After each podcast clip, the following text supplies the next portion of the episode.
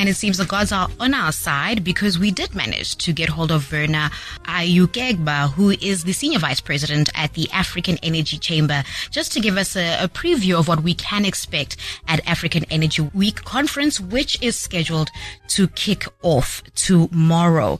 Now, uh, Verner, could you just give us a brief background on African Energy Week and its significance? First of all, thank you very much for having me.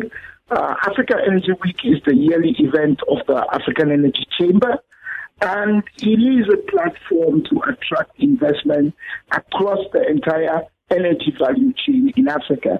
So we are looking, for example, at power issues in South Africa. We want to be able to stimulate investment into the power sector in South Africa, for example. We're looking at opportunities in Nigeria, Angola, Mozambique. And so for us, it's really important once in a year to bring investors together, governments together, and all other stakeholders to be able to discuss energy issues which are key for us in Africa. Mm. So, could you share, share some of these key issues that will be unpacked uh, for this week? Absolutely. It is a no brainer. We have 600 million people in Africa without any kind of access to power. Mm. We have 900 million people in Africa without any kind of access to clean cooking fuels, most of those women and children. And so investing in energy is an absolute must. Well, we are sitting in South Africa here where there is load shedding every so often. It's too much. And we need to be able to stimulate and ensure that we can have investment that is going to bring back power that we need to be able to stimulate and drive jobs, to be able to stimulate and ensure that our hospitals, our schools have the power that they need. At the core of development is reliable and affordable power. And that is what we're trying to push investment into. Hmm. And what, what are some of the expectations or outcomes that we are hoping to achieve? Uh, I know in South Africa there's a big deal about Shell's proposed gas exploration on the East Coast. The most important thing which we are looking to achieve is to be able to increase investment into the energy space in Africa. We need to be able to do seismic studies. We need to be able to explore in and around South Africa. Shell studies start is a very unfortunate occurrence. We need more of those studies. We need to encourage not just Shell, we need to encourage other companies to do even more studies. Because you know what? If we do not explore, we are not going to have additional supply for the power that we need.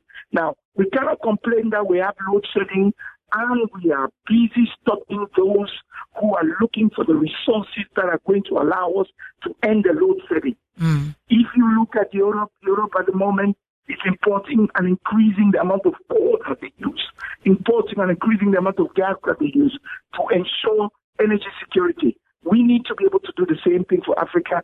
And so, for that sense, it is very important that we are allowed to continue the studies that we need here. Be it Shell or be it anybody else, we need to be able to do that.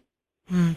And you know, Verner, I should have probably started off with this question, but just to wrap up, who are we expecting to see at the conference for the duration of this week?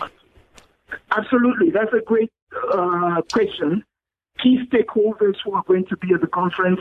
Of course, the host minister, Minister Gwede Mantashe.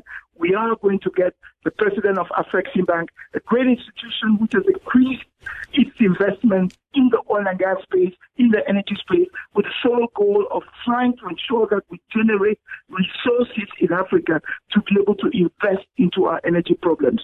We are going to see more than 10 ministers coming from across Africa, from Ghana, from Nigeria, important uh, countries, as well as Mozambique, for example, mm. neighbors to South Africa, Namibia, where we just had resources. So we're really looking forward to seeing all of this come. But you know, one thing which we're also going to do, we are going to have a youth roundtable we need to be able to sensitize the young people about the importance of reliable and affordable energy and how we need to be able to position ourselves to ensure that we can get that. So the discussion is not just a discussion for VIPs, it's a discussion for everyone because we need to involve everybody.